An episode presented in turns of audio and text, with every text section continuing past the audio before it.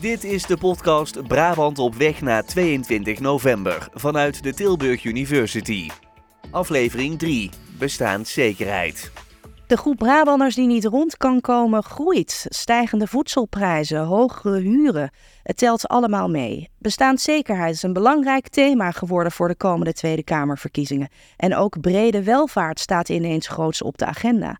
Maar wat is het en wat moeten we doen om ervoor te zorgen dat iedereen mee kan komen? We gaan het er vandaag over hebben. Dat doen we onder meer met Otto Raspe. U bent professor of practice brede welvaart en daarnaast hier op de Universiteit in Tilburg. En daarnaast werkt u ook dagelijks bij Rabo Research. Klopt. Ja. Met Ralf Emrechts, u bent de oprichter van The Quiet. U maakt u hard voor armoedebestrijding. En met Han van Midden, burgemeester in Roosendaal. Fijn dat jullie er allemaal zijn vandaag. Om met dat eerste te beginnen. Ik begin bij jou, Otto. Bestaanszekerheid en brede welvaart. Dat zijn twee totaal verschillende termen die we vooral niet door elkaar moeten halen. Waar hebben we het over? Nou, ik dacht dat je ging vragen, zijn het dezelfde begrippen? En dan had ik gezegd, nee, ze zijn verschillend. Of ze totaal verschillend zijn, weet ik niet. Brede welvaart is een concept waarin je eigenlijk bent gaan nadenken over smalle welvaart die economische groei genereert, naar wat mensen van waarde vinden. En wat ze van waarde vinden is deels materieel. Ze willen banen en inkomen. Maar het is ook deels sociaal en ecologisch. Ze willen sociale contacten, maatschappelijk betrokken kunnen zijn. Ze willen op een plek wonen waar ze tevreden zijn met hun huis, dat het er veilig is en dat de milieukwaliteit goed is. Dus zonder ze allemaal te noemen zijn er ongeveer 11 aspecten. Als we gemiddeld genomen iemand vragen, wat vind jij van waarde in het leven, komen dat soort dingen terug. Bestaanszekerheid zou je eigenlijk veel meer kunnen interpreteren als een soort breinaald dwars door al die dimensies heen. Omdat bestaanszekerheid in zich heeft dat je vindt dat er een absoluut niveau is waarvan je zegt van dat vind ik onacceptabel als mensen daaronder zitten. In de kans op een baan of in hun inkomen of in de lucht die ze inademen, dat soort dingen. Dus ik denk dat dat veel meer een dwarsdoorsnede is. Brede welvaart gaat over de verbreding van het begrip welvaart. Ralf, die breinaald waar we niet onder moeten duiken. Otto zei het net, voor jou is het natuurlijk belangrijk, je ziet dat dagelijks om je heen, wat mensen daadwerkelijk in hun portemonnee hebben. Ja, en dat klopt dat Otto zegt, als dat niet op orde is, dan noem ik het eerder scheve welvaart. He, dan als jij de hele dag loopt te piekeren van welke deurwaarder staat weer aan mijn deur, red ik het aantal dagen de maand, kan ik mijn kinderen de goede dingen meegeven op school, laat staan over de wat grotere vragen, kan ik mijn huis verduurzamen of dat soort dingen, waar mensen al helemaal niet aan denken. Mijn mensen zijn in de wijken bezig met overleven. Hebben niet genoeg om rond te komen en ploeteren daardoor, waardoor ze niet aan die, noem het maar, wat hogere doelen toekomen. Dat klopt. Han, burgemeester van Roosendaal.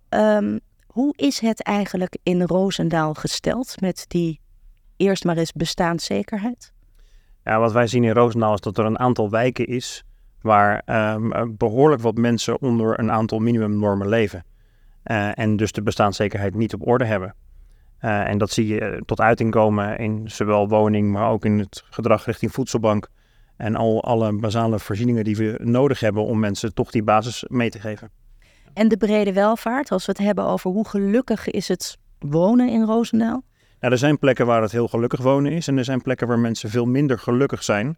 En die correleren ook heel sterk met onder andere het stemgedrag. Je ziet daar heel ander stemgedrag, heel andere opkomstcijfers. Daar kun je ook iets mee verbinden. Vertrouwen in de overheid? Exact, vertrouwen in de overheid, ja. Roosendaal hoort helaas bij een van de gemeenten waar de opkomst in de laagste aantallen staat. Ja. Nou, je kijkt ook, als je vanaf deze universiteit, wat eigenlijk een rijke bubbel is, ik bedoel, je moet nog wat meebrengen om hier te mogen studeren. Mm-hmm. En 300 meter verder heb ik mijn kruidenbuurt, waar mensen de hele dag zitten te ploeteren. En te weinig inkomen. Of soms kleine baantjes hebben. Geen werkzekerheid hebben.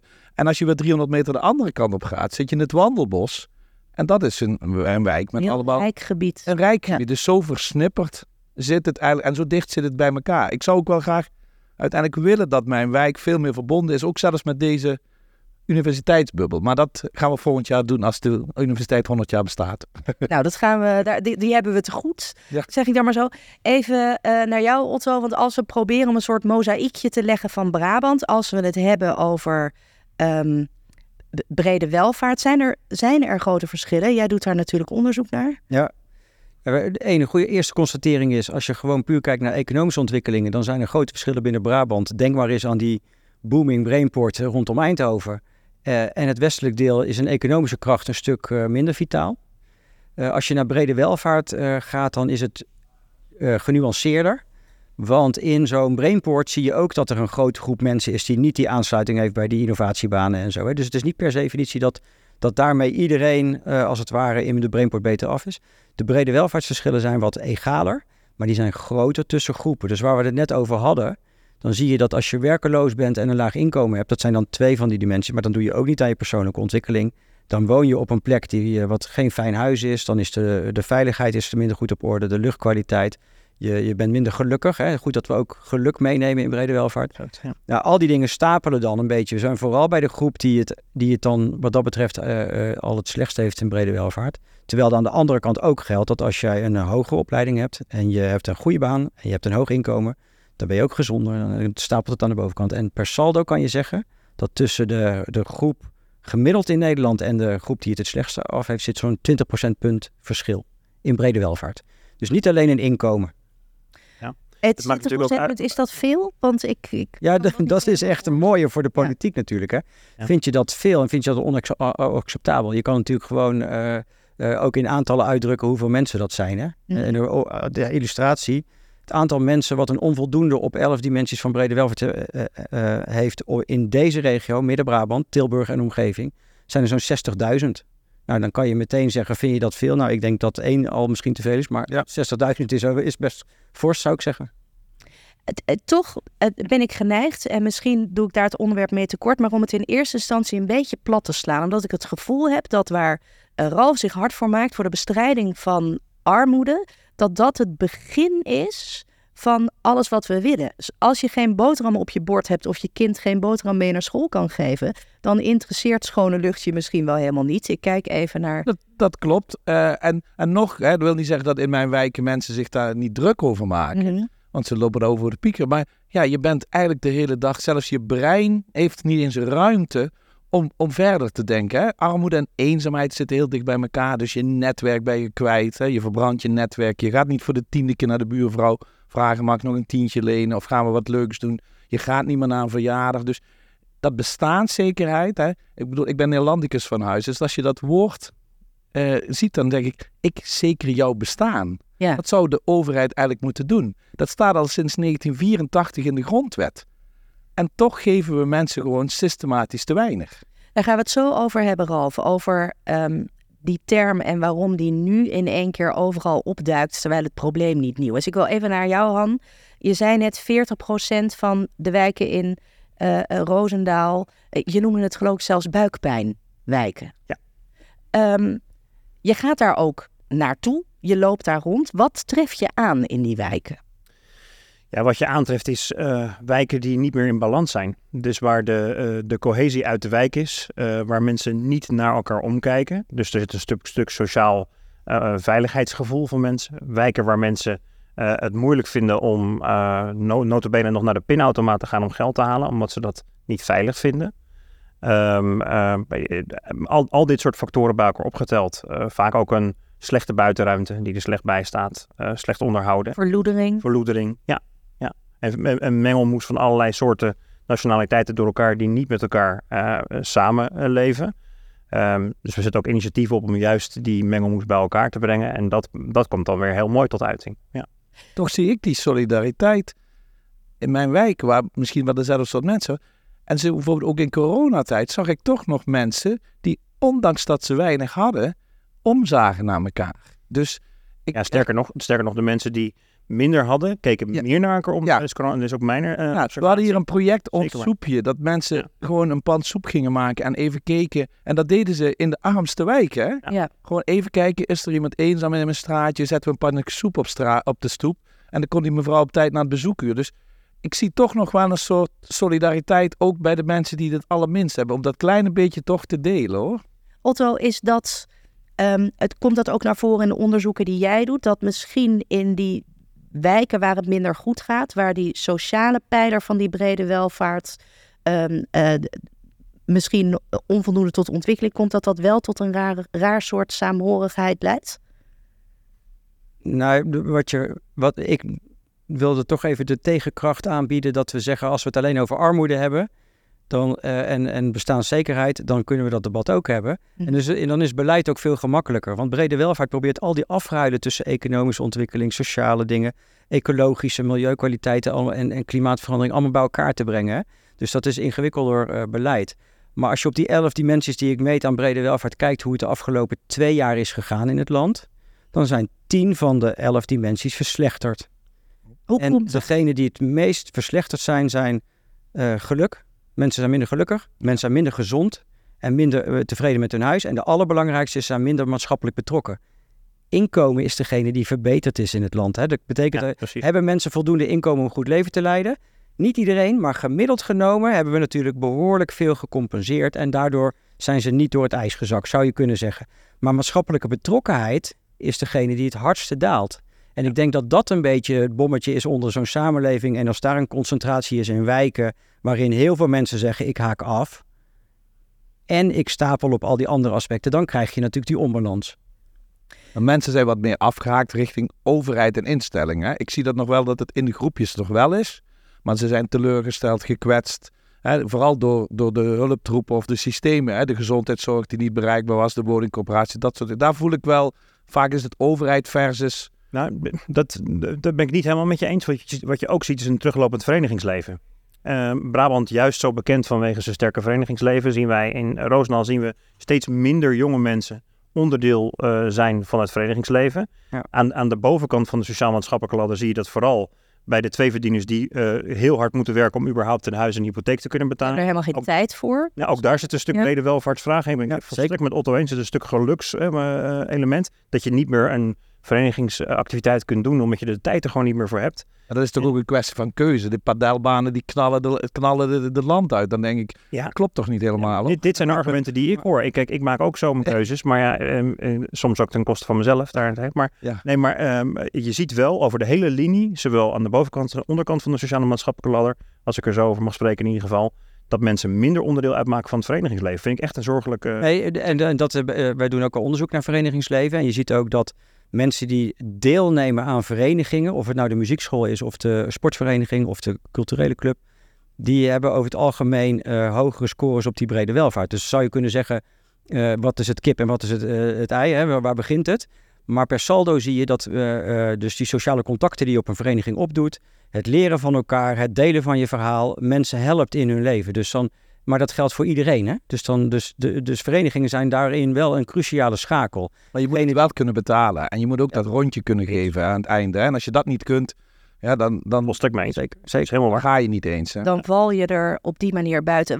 Wat ik toch interessant vind, Otto, hè? Je zegt die pijler geluk, die is hard gedaald. Hebben jullie ook onderzocht hoe dat komt? Waarom zijn mensen minder gelukkig?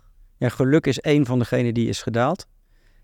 En ik denk dat dat voor een belangrijk deel te maken heeft, bijvoorbeeld met jongeren en toch ook wel een beetje de naweeën van corona. Dus ik wou zeggen van we doen onderzoek naar verenigingsleven, maar ik ben ook actief in verenigingen en ik zie als ik teams moet samenstellen dat ik die groep van 16 tot 18 niet meer kan bereiken. Die gaan allemaal van verenigingen weg. Hè, dus die gaan andere dingen doen. En je ziet vervolgens ook dat heel veel scholieren, maar ook studenten hier op de universiteit, het liefst eigenlijk hun college misschien wel via het schermpje willen volgen. Hè, dus je ziet daar wel van dat soort dingen. En daar heeft een corona een effect op gehad. Maar vooral dus voor die generatie, zeg maar eventjes de 20-30ers die aan het begin van hun carrière zaten, starten in een baan waar ze niet naartoe konden. Studenten die eenzaam op hun kamer zaten. Dat werkt langer door. En dat is ook trouwens deze week volgens mij nog door het CBS onderzocht. Dat ze eigenlijk heel veel van die corona-effecten, dat die langduriger doorwerken dan ze eigenlijk gedacht hadden. Han, in Tilburg wil jij je ook vooral heel hard maken voor die jeugd. Je zegt, daar moeten we eigenlijk beginnen om die brede welvaart in jouw geval Roosendaal een slinger te geven. En je zei Tilburg, maar dat... Ja, ik bedoelde Roosendaal. Ik heb een hele grote promotie gemaakt. Ja. Dat is, gelukkig zit mijn gewaardeerde collega Beterings daar.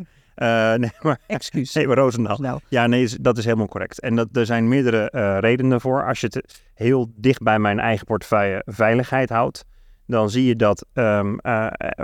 dat jongeren in de regelmaat eerder geneigd zijn om in de criminaliteit te stappen als ze nergens bij horen in sociale structuren dan dat ze wel ergens bij horen.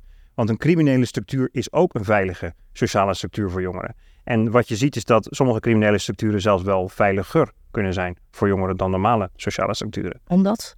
Omdat ze daar iets krijgen wat ze van huis uit nooit hebben meegekregen. Een meedoen, status, eigenlijk al dat soort elementen die ze daar voor het eerst van hun leven terugvinden. Maar ik begrijp van Otto dat jongeren er voor kiezen om geen onderdeel meer uit te maken van zo'n vereniging. Die vertrekken daar. Dus de saamhorigheid die ze daar hadden of zouden moeten vinden, die keren ze de rug toe. Maar tegelijkertijd zoeken ze dan ergens anders. Er is een permanente hunkering in de mens naar sociale structuren. Ja. En inclusie, die is er. En dat is precies wat Otto net volgens mij ook zegt. Hè? Dus dat juist die periode dat we eigenlijk werden uitgesloten van elkaar en dat we achter schermpjes zaten, heeft voor een heel belangrijk deel stressfactoren veroorzaakt die een hele lange termijn uitwerking hebben op de samenleving. En dat zie ik ook in het gedrag van mensen überhaupt in het gemeentehuis. Maar zijn het ook jongeren die aan de onderkant van de samenleving zitten en in die criminaliteit rollen omdat dat geld oplevert? Iets wat ze niet hebben of moeilijk kunnen vinden. Snel geld is dan een veelgehoorde factor. Mm. Maar een factor die dominant komt bovendrijven nu is dat we zien dat de hang naar de hunkering, naar een vorm van de sociale veiligheidsstructuur, een hele belangrijke reden is voor jongeren die daar gevoelig voor zijn, om uiteindelijk in de criminaliteit te belanden. Ja, vanuit mijn werk ben ik ook bij betrokken bij ondermijning. En we proberen hier in onze stad ook te kijken hoe we die carrière in die criminele wereld, die inderdaad, wat Han zegt, die geborgenheid, status, geld. Ik heb een tijd lang gesproken met 5 jongeren, heb ik langdurig geïnterviewd, gesproken. Ja, die hadden schoenen aan. Die heb ik in mijn hele leven nog nooit gekocht. En vroegen ze dat. En ik vroeg dan, wat van merk is dat? Nou, ik had er ook nog nooit van gehoord. En mijn dochters verklaarden me voor gek. Maar een jas aan van €680. Dus het was status. Het was, nou ja, daar is, en denk ik dat Brabant ook wel even, hè, aan de rafelranden van onze provincie. Je kunt vrij makkelijk geld verdienen. En als de arbeidsmarkt je niet die kans biedt op geld, dan is die andere carrière heel makkelijk te volgen. Ik bedoel, dat is ook wel een onderwerp van een hele nieuwe podcast. Ja, ja. Maar daar maken we ons wel zorgen om. Maar ik denk ook, wat Otto zegt, ik zie ook wel, ook in de wereld van armoede, ik maak me ook wel zorgen tussen de jongeren tussen de 15 en 25, 30. Hè. Heel vaak voor kinderarmoede wordt gelukkig al heel veel gedaan in het land. Hè. Dus die eerste, ik wil niet zeggen dat dat opgelost is, maar daarna, dat vinden wij ook een moeilijke groep. We gaan daar nu hier in Tilburg bij Quiet wel wat extra aandacht en ik wil het geen projecten doen, maar echt iets goeds proberen te doen. Maar die groep afgehaakte jongen, en dat zijn eigenlijk weer ons voorland. Zeker. Hè, die straks in bedrijven moeten gaan werken of in instellingen. Dus ik maak me daarom zie je dat het zo belangrijk is om dat brede welvaartsbegrip in zijn volle breedte te doen. Helemaal eens. Want die jongeren hebben een baan nodig en die hebben ook een woning nodig. En dus je hebt al die andere aspecten. En sociale contact. Kijk, dat is natuurlijk. Je hebt 2 of 3 initiatieven nu zelfs in Brabant. Brabantse maatjes en hier dingen. Allemaal gericht op die groep. Die vooral die laptop induikt, hè, die hele gamewereld induikt en niemand die zolder vanaf gekomen is in die coronatijd en daarin blijft hangen. Er zijn ook net cijfers bekend geworden dat er weer veel meer jongeren zonder startkwalificatie stoppen met hun opleiding. Hè? Dus die hun middelbare schooldiploma niet halen en het eerder voor gezien houden. Zou jij weten, Otto, hoe dat komt? Dat jongeren al afhaken. Ja, jij onderzoekt alles, dus ik vraag het aan je. Onderzoek veel, maar niet alles. Nee, heb je enig? Nee, dus de onderzoek waar je op doelt weet niet precies welk onderzoek dat is. Dus dan is. Nee, dat kan ik je hier ook niet. Nee, ja, ik zou het kunnen relateren, maar dat zou een hypothese zijn die je heel makkelijk kan toetsen, is dat de keuze voor een opleiding de afgelopen 3 jaar best lastig was, want je begon aan iets en je wist het niet zo goed en je ervaarde het minder dan normaal gesproken met een setting dat je in een klas of in een ruimte zit. Ja. Dat mensen gewoon denken, ja, heb ik wel een goede keuze gemaakt. Ja. Er zit zoveel druk op leren in Nederland, dat als jij de verkeerde keuze maakt, dan heb je meteen al een jaar achterstand. Dan zie je dan maar eens een keer weer in het systeem terug te komen. Dus ik zou zeggen, dat zou een mooie hypothese zijn. Komt het, vergeleken met eerdere groepen, dat scholieren, studenten aangeven, ik heb verkeerde keuze gemaakt, want ik kon niet goed inschatten, ik heb het te weinig doorleefd. Ja. Het is ook een vorm van brede welvaart, hè? De keuze van je onderwijs ook zeker te kunnen bijstellen. inderdaad. Ja, uiteindelijk is persoonlijke ontwikkeling is ook een exact van brede welvaart. Ja, dus hoe je dat doet. Ja. Ja. Ik wil het met jullie even hebben over de verkiezingsprogramma's. Niet tot in detail, maar wat ons natuurlijk allemaal is opgevallen, is dat bestaanszekerheid en in mindere mate ook brede welvaart ineens begrippen zijn waar iedereen de mond vol van heeft. En in elk partijprogramma lezen we dat nu terug. Ik kijk even naar jou, Ralf. Het is toch niet iets van nu, zullen we maar zeggen. Al hebben we inmiddels wel een nieuwe groep, namelijk de zogenoemde werkende armen. Is dat de reden, denk jij, dat iedereen er nu wel wakker is geworden? Ja, dat wordt wel gezegd, hè? Dat nu de mensen uit de lage middenklasse door de hoeven zakken, hè? Vanwege de economische de inflatie en de energieprijzen, dat nu pas die aandacht is. Ja, ik vind dat soms wel eens een beetje beledigend voor mijn mensen, waar ik me al 25 jaar druk over maak. Hè? Van nu is er opeens aandacht. Hè? Eerst had je de armen sowieso al en nu hoorde ik... Ja, het is gewoon waarschijnlijk verwaarloosd beleid van heel veel jaren. En nu komt dat bij elkaar. Dus ja, aan de ene kant moeten we zeggen, nu maar proberen te verzilveren. Ja. Hè, omdat het zo prominent is. Maar we hebben wel afgelopen 10 jaar flinke steken laten vallen. Ik bedoel, als we mensen nu die werken de armen, dat zijn mensen die hier de universiteit schoonmaken. 's Morgens tussen 7 en 9 en 's avonds tussen 7 en 9. Hè. Mensen met kleine baantjes die dat bij elkaar moeten winkelen.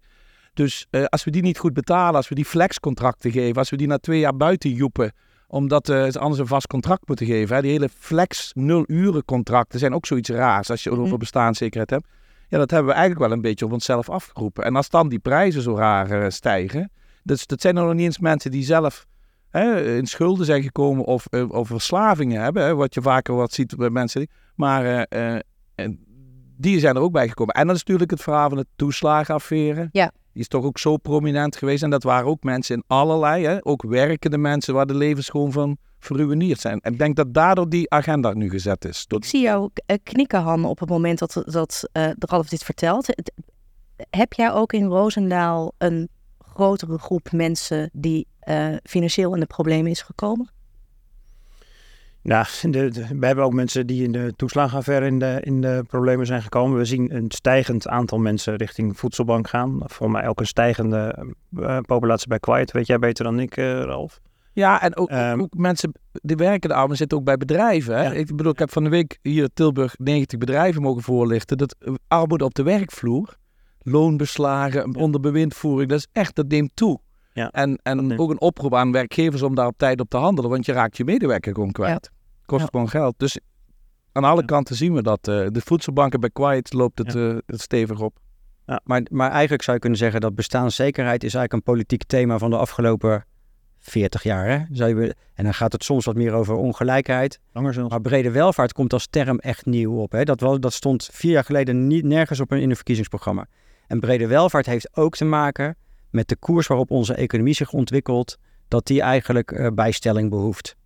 Omdat die niet levert wat mensen van waarde vinden. En dat heeft deels een heel belangrijke groene component. Hè, van kunnen we wel binnen een leefbare planeet onze economie richten? En welke bedrijven kan je echt toekomstbestendig daarvan maken? Het is gewoon een economische agenda. En het heeft deels misschien met die sociale agenda te maken. Maar wat dat betreft is bestaanszekerheid, denk ik, veel minder nieuw dan brede welvaart. Bij de brede welvaart komt dus die afruiden tussen die 3 grote componenten, ecologie, sociaal en economie, wel samen. En dat behoeft hele scherpe keuzes. Terwijl je de term brede welvaart eigenlijk heel generiek overal terugleest. Ja. Wij zeggen hier wel eens vaker van, misschien ook al eerder genoemd door iemand anders in de podcast, het moet geen 1000 dingen doekje worden, wat je overal maar een beetje overheen kan wrijven en het uiteindelijk weer weggooit. Want daar is het een te serieus begrip voor, zowel in wetenschap als in beleid. Nou, staat het ook hoog op de agenda bij de provincie. In aanloop naar de Provinciale Statenverkiezingen begonnen al die partijen die term brede welvaart een beetje uit te venten. Iedereen vindt het nu belangrijk. Wat zegt dat? Dat we het hebben laten verslonsen de afgelopen periode? Of waarom lezen we het nu de hele tijd overal terug?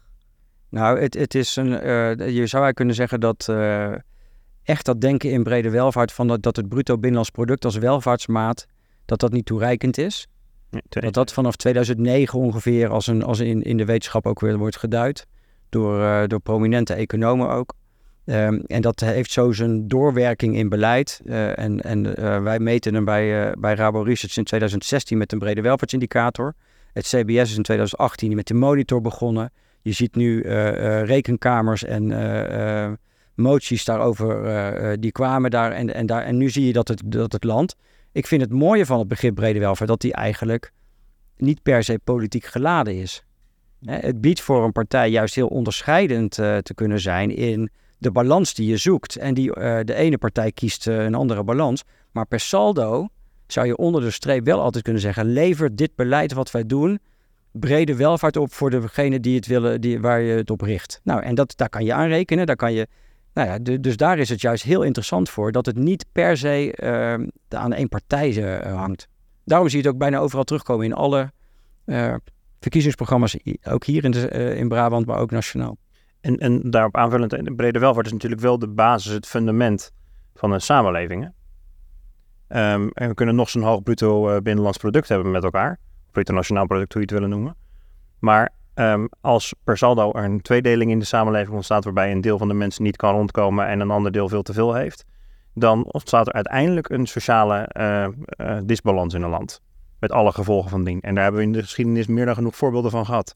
Dus dat het politiek op alle verkiezingsprogramma's staat, vind ik volstrekt logisch. Maar blijkbaar kan je in je verkiezingsprogramma dus ook een pijler kiezen. Ik kijk even naar jou, Otto. Omdat je zegt, je hebt natuurlijk die sociale component. Als we het hebben over inkomen, wat zit er in je portemonnee, wat kan je daarmee? Maar er zijn dus ook keuzes, zoals jij zegt, die je kan maken op het gebied van milieu, klimaat, verduurzaming. Maar het brede welvaart gaat dan ook over de afruilen. Als jij een heel streng milieu-klimaatbeleid voert, dan hoort daar ook een economie bij en economische consequenties en hoe verhoudt zich dat. Mm-hmm. En het heeft ook een sociale component, want dat treft mensen anders. Ja. En wat je nu wel ziet is dat het onder het mom van brede welvaart eigenlijk nog heel generiek wordt gesproken en de scherpe keuze in ieder geval in de verkiezingsprogramma's nog niet echt zit. En dan bij het formeren hoop je dat wat duidelijker te krijgen, maar bij brede welvaart gaat het ook over die afruilen. Ja, en de knoppen waar je aan kunt draaien. Juist, ja. Maar ik vind het meer geen tweedeling, eigenlijk maar een veeldeling. Hè? Op al die plekken. Correct. Is het eigenlijk een veeldeling. Ja, veeldeling is een veel betere. Algemene vraag. Heeft, als je kijkt dat er op 10 van die 11 pijlers van brede welvaart, en vooral als we het hebben over de economische situatie van heel veel mensen in Brabant en in Nederland, kunnen we zeggen dat Den Haag heeft verzaakt, Ralf? Ja. Het NIBUD, dat is natuurlijk een gerenommeerd instituut, die zegt al 8 jaar op rij dat bijvoorbeeld de uitkering, maar ook het minimumloon, te weinig is om van rond te komen. Maar het NIBUD werd niet naar geluisterd. Dus we hebben dat niet goed gecompenseerd. Dus als je dat maar jarenlang zo doet, de uitkering laag houdt. En dat is ook een beetje zo, als we mensen maar een beetje knijpen, dan gaan ze wel werken. Maar werk moet blijven lonen. Mm-hmm. Dus die commissie Sociaal Minimum die de minister in heeft gezet, die had gewoon gezegd 200 tot 500 euro te weinig per maand. Afhankelijk van een eenpersoon of een veelpersoon gezin. Ja, Den Haag heeft het echt afgelaten. Daardoor zijn al die gemeentes, op mijn vak, meer dat inkomenvak, die zijn gaan bijplussen met die hele bijstandsbingo aan regelingen. En de ene gemeente is wat rijker, doet er wat meer en de andere wat minder. Dat is eigenlijk heel oneerlijk. Dat als je in Tilburg woont, krijg je alles bijgeplust tot 130. En misschien een dorpje naast wat niet zo rijk is. Dus Den Haag heeft het echt verzaagd. En dat zou ik echt hopen dat het nieuwe kabinet dat systeem eens even wat steviger in de grondverf gaat zetten. Han, we hebben de afgelopen periode een minister voor armoede gehad. Heeft dat geholpen? Ik denk dat je pas echt de effecten daarvan op langere termijn kunt zien. En dat op zo'n korte termijn niet goed in te schatten is. Maar het voelt een beetje alsof er onder havenklap prachtige rapporten worden geschreven.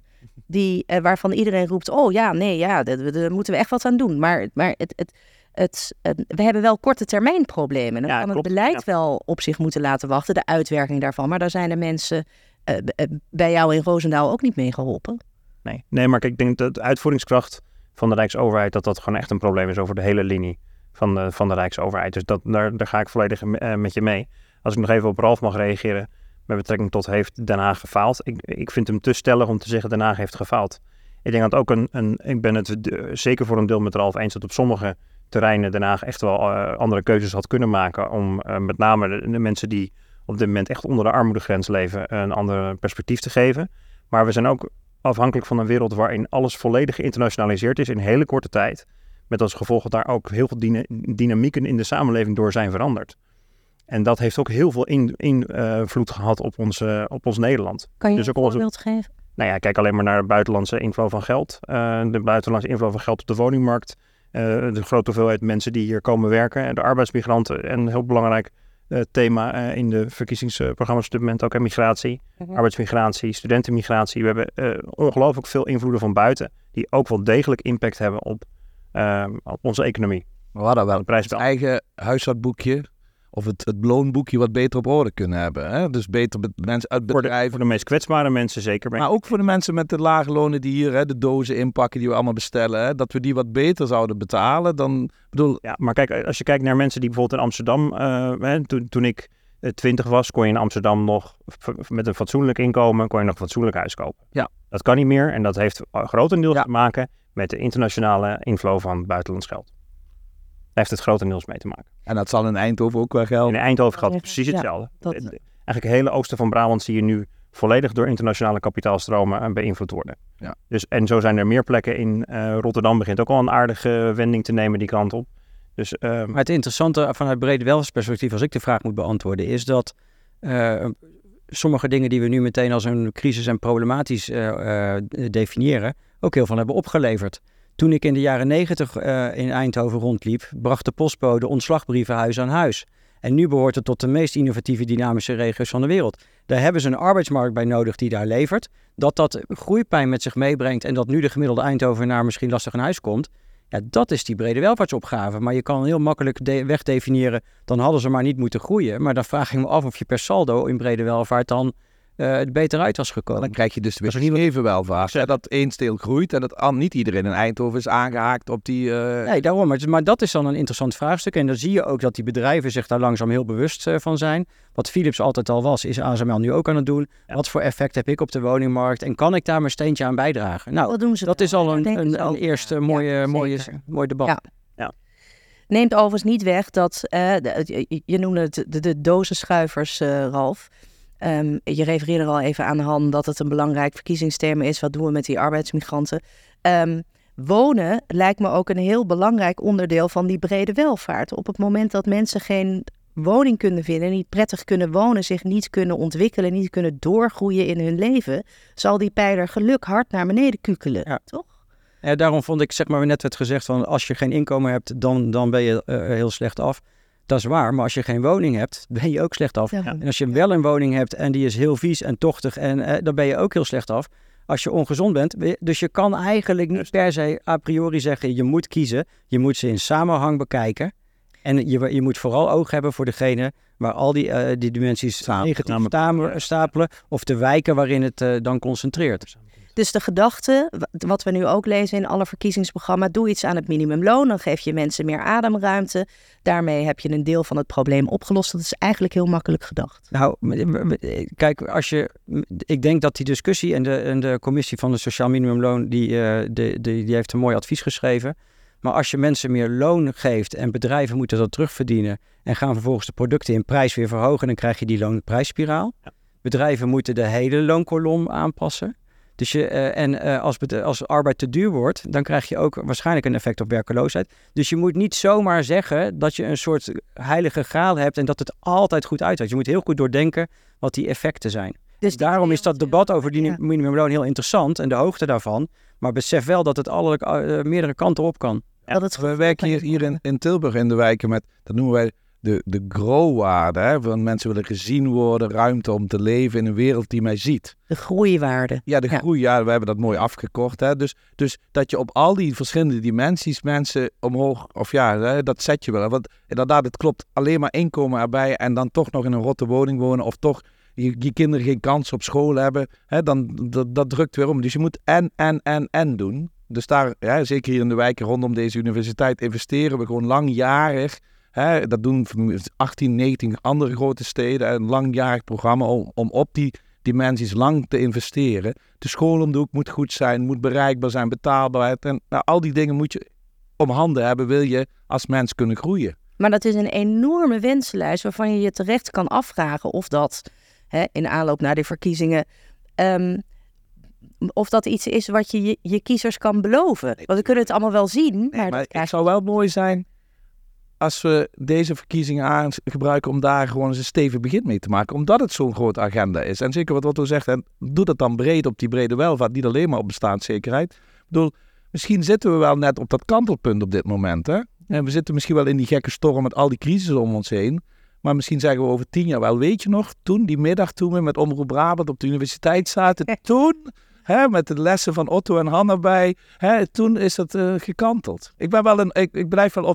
Positief mens, hè? Ja, ik vind dat ook wel... Pas geleden mocht ik met Kim Putters ergens optreden. En toen zei hij, Ralf, wij moeten samen ingebakken optimisme hebben. Ja, daar zijn... Zeker naar de mensen waar ik... Kijk, ik heb een goede baan in deze stad. Mm-hmm. En ik wil naar mijn mensen ook uitstralen. Dat niet de wereld is slecht en dingen. Het gekke is... Mijn mensen bij Quiet zeggen ook... Ralf, wij zijn niet van de zieligheidsindustrie. Wij zijn van de kracht. Alleen we staan soms even onder water. En als we dat water... Dus als mijn eigen mensen dat zeggen... Dan moet ik al niet zeggen... Alleen maar de wereld is slecht en Den Haag heeft het gedaan of die. Dan moet ik ook kijken wat ik zelf kan doen... Om daar weer dat stapje aan bij te dragen. Dus deels wat kan je zelf doen. Hè? Dat is belangrijk. Welvaart wordt niet alleen door Den Haag bepaald. Deels wel. Want samen. Maar in die regio komt het wel samen. Hè? Dus of je een goede baan kan vinden. Of je daar makkelijk naartoe kan. Of je een goede school kan vinden. Of je de woningen. Dus eigenlijk... en de sociale contacten die je hebt. Dus die regio's spelen eigenlijk een veel crucialere rol... in het genereren van brede welvaart voor mensen. En daar zou je een mooie discussie over kunnen hebben. En dat is ook politiek een interessante... Geef je de regio meer vrijheidsgraden om zelf te kiezen hoe ze dat gaan doen. En ook de budgetten die daarbij horen.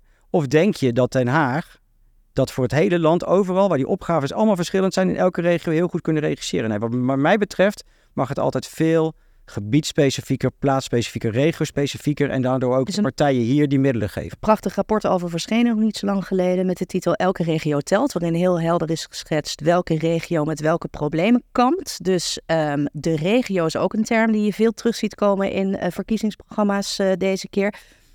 Ik wil een beetje richting de oplossingen. Als ik nou aan jou vraag, Han, wat heb jij nodig om in Roosendaal de situatie... voor jouw 40% buikpijnwijk te verbeteren? Dat is een hele grote vraag die je stelt. Kijk, stel nou dat je een wensenlijstje mocht inleveren. Nou, voor een deel heb ik dat wensenlijstje al in mogen leveren... samen met het college toen Roosendaal het Nationaal Programma Leefbaarheid en Veiligheid terecht kwam. Met dezelfde 4 wijken waar ik nu ook net naar refereerde. Dat zijn wijken waarin... structurele investeringen nodig zijn in het verbeteren van zowel buitenruimte, wonen, dus die tochtige woningen waar jij het ook terecht over hebt, Otto. Het verbeteren van verlichting, eigenlijk de basale voorzieningen, scholen, met brede schooldagen bijvoorbeeld, zodat kinderen, leerlingen langer op school kunnen blijven en dus veel meer onderdeel kunnen uitmaken van een sociaal-maatschappelijk systeem. Al dat soort investeringen zijn hard nodig in het Roosendaals. Ja. En zitten die er aan te komen, denk je? Die zitten er voor een deel aan te komen, ja. Maar goed, nu we kunnen voorsorteren op een teruglopende rijksbegroting. Mm-hmm. Dus de vraag is, 20, kijk, wij zijn een van de 19 gemeenten die in dit, samen met Tilburg en Breda onder andere in Brabant, in dat programma zitten. Wij zullen er wel in blijven zitten, maar de vraag is of de financiering natuurlijk daar even sterk voor overeind blijft. Daar maken we ons in ieder geval als burgemeesters heel erg hard voor. Ralf, voor jou eigenlijk dezelfde vraag. Wat heb jij nodig om de situatie voor, ik noem het maar even, jouw mensen? Nou, in Tilburg hebben we diezelfde wijken, hè? Die langdurige aanpak. Dus dat, maar je hebt ook wijken die er nog net niet toe horen. Hè? Dat zijn misschien wel de aandachtswijken weer van de toekomst.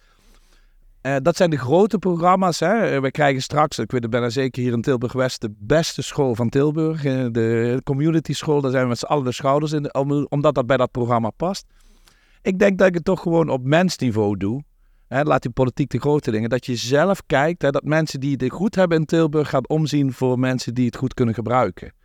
En dat je op straatniveau, hè, laat ik maar in die kleine ader. Hè, die grote programma's, prima, dat komt ook wel goed terecht, maar... dat we die solidariteit weer een beetje aanwakkeren onder elkaar. En ik kom zelf uit heel Vaanbeek. En Esbeek is ook een heel mooi dorp waar we heel veel dingen ook samen organiseren. Hè? Dus het kan wel. En ik hou het klein, mijn eigen vierkante meter, omzien naar elkaar. En uiteindelijk kunnen we dan ook wel die bizarre regeltjes van Den Haag omduwen. Maar heb jij er vertrouwen in dat er nu iedereen de term bestaanszekerheid en brede welvaart heeft opgenomen in zijn verkiezingsprogramma, dat er echt iets gaat veranderen de komende jaren? Nee. Maar omdat alles wat voor de verkiezingen staat is natuurlijk allemaal bij elkaar geknutselde wensdenken. Mm-hmm. Het is pas wat we na de verkiezingen gaan krijgen. Of er dan een minister komt die zegt ik ga wat doen en ik ga het doorpakken. Dus dit is allemaal maar wensdenken. Geen woorden maar daden, zeg jij. Ja, en het mooie was, we hadden die minister van Armoede, mevrouw Schouten. Mevrouw Schouten was goed in haar woorden en ook goed in haar bedoelingen, maar het liep vast in de bureaucratie en de dingen. Daar zijn wij met z'n allen bij en dan moeten we soms maar eens wat slimmere dingen doen. En dan hebben we Eindhoven misschien wel heel hard nodig, die slimste regio, om hier weer slimme dingen te verzinnen. Dus maar als je mij de vraag zou stellen, wat heb jij nodig? Dan is. Want ik denk dat je hier om de hoek met deze Tilburg University ook al wel een mooi ingrediënt hebt. We hebben hier een academische werkplaats gevormd om aan brede welvaart te werken. Om vooral straks beter beleid op die brede welvaart te kunnen voeren. Dat is onze doelstelling.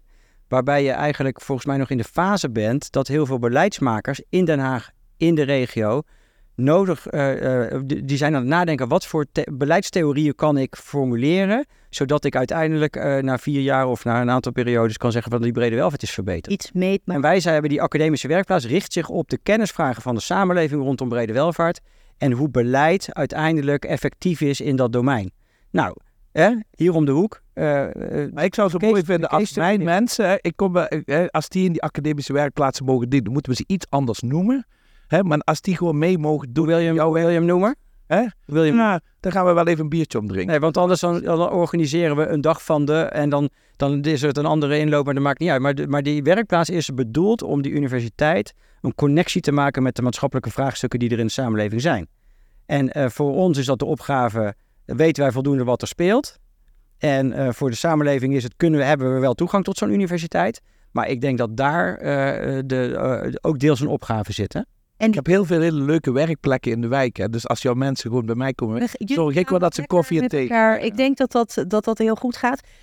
En nog 1 ding, Otto. Je zei, er moeten stevige keuzes gemaakt worden. Hè? Die term brede welvaart is in veel programma's ook nog best wel vaag. En met vaagheid zijn we nergens natuurlijk. Welke keuzes vind jij dat we moeten maken? Nou, ik maak niet de keuzes, maar... vraag je wat jij... Maar ik denk dat wij op dit moment op een punt staan dat wij wel heel erg negatief zijn over ondernemers en economie. Terwijl je eigenlijk ondernemers en economie nodig hebt in die toekomstbestendige vorm die duurzaam en inclusief kan opereren. Die je bij die nieuwe brede welvaartstoekomst nodig hebt. Dus ik denk dat daar een keuze zit. Wat voor type economie en activiteiten willen wij nu in onze economie stimuleren of juist niet? Ik denk dat het zit op te afruilen tussen die enorme klimaat-, energie- en duurzaamheidstransitie en wat daar de sociale consequenties van zijn.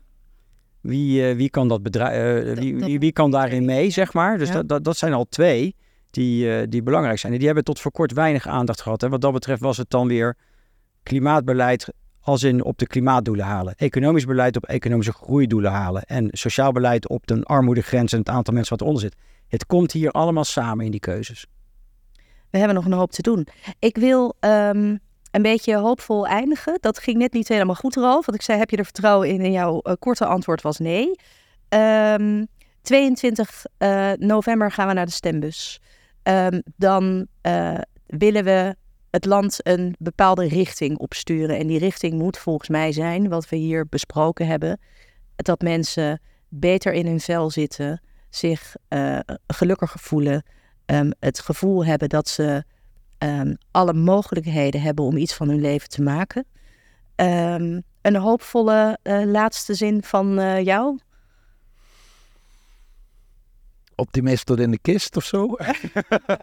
Ja, dat is een kort maar... Nee, maar ook... Ja, wij moeten dit toch wel samen doen.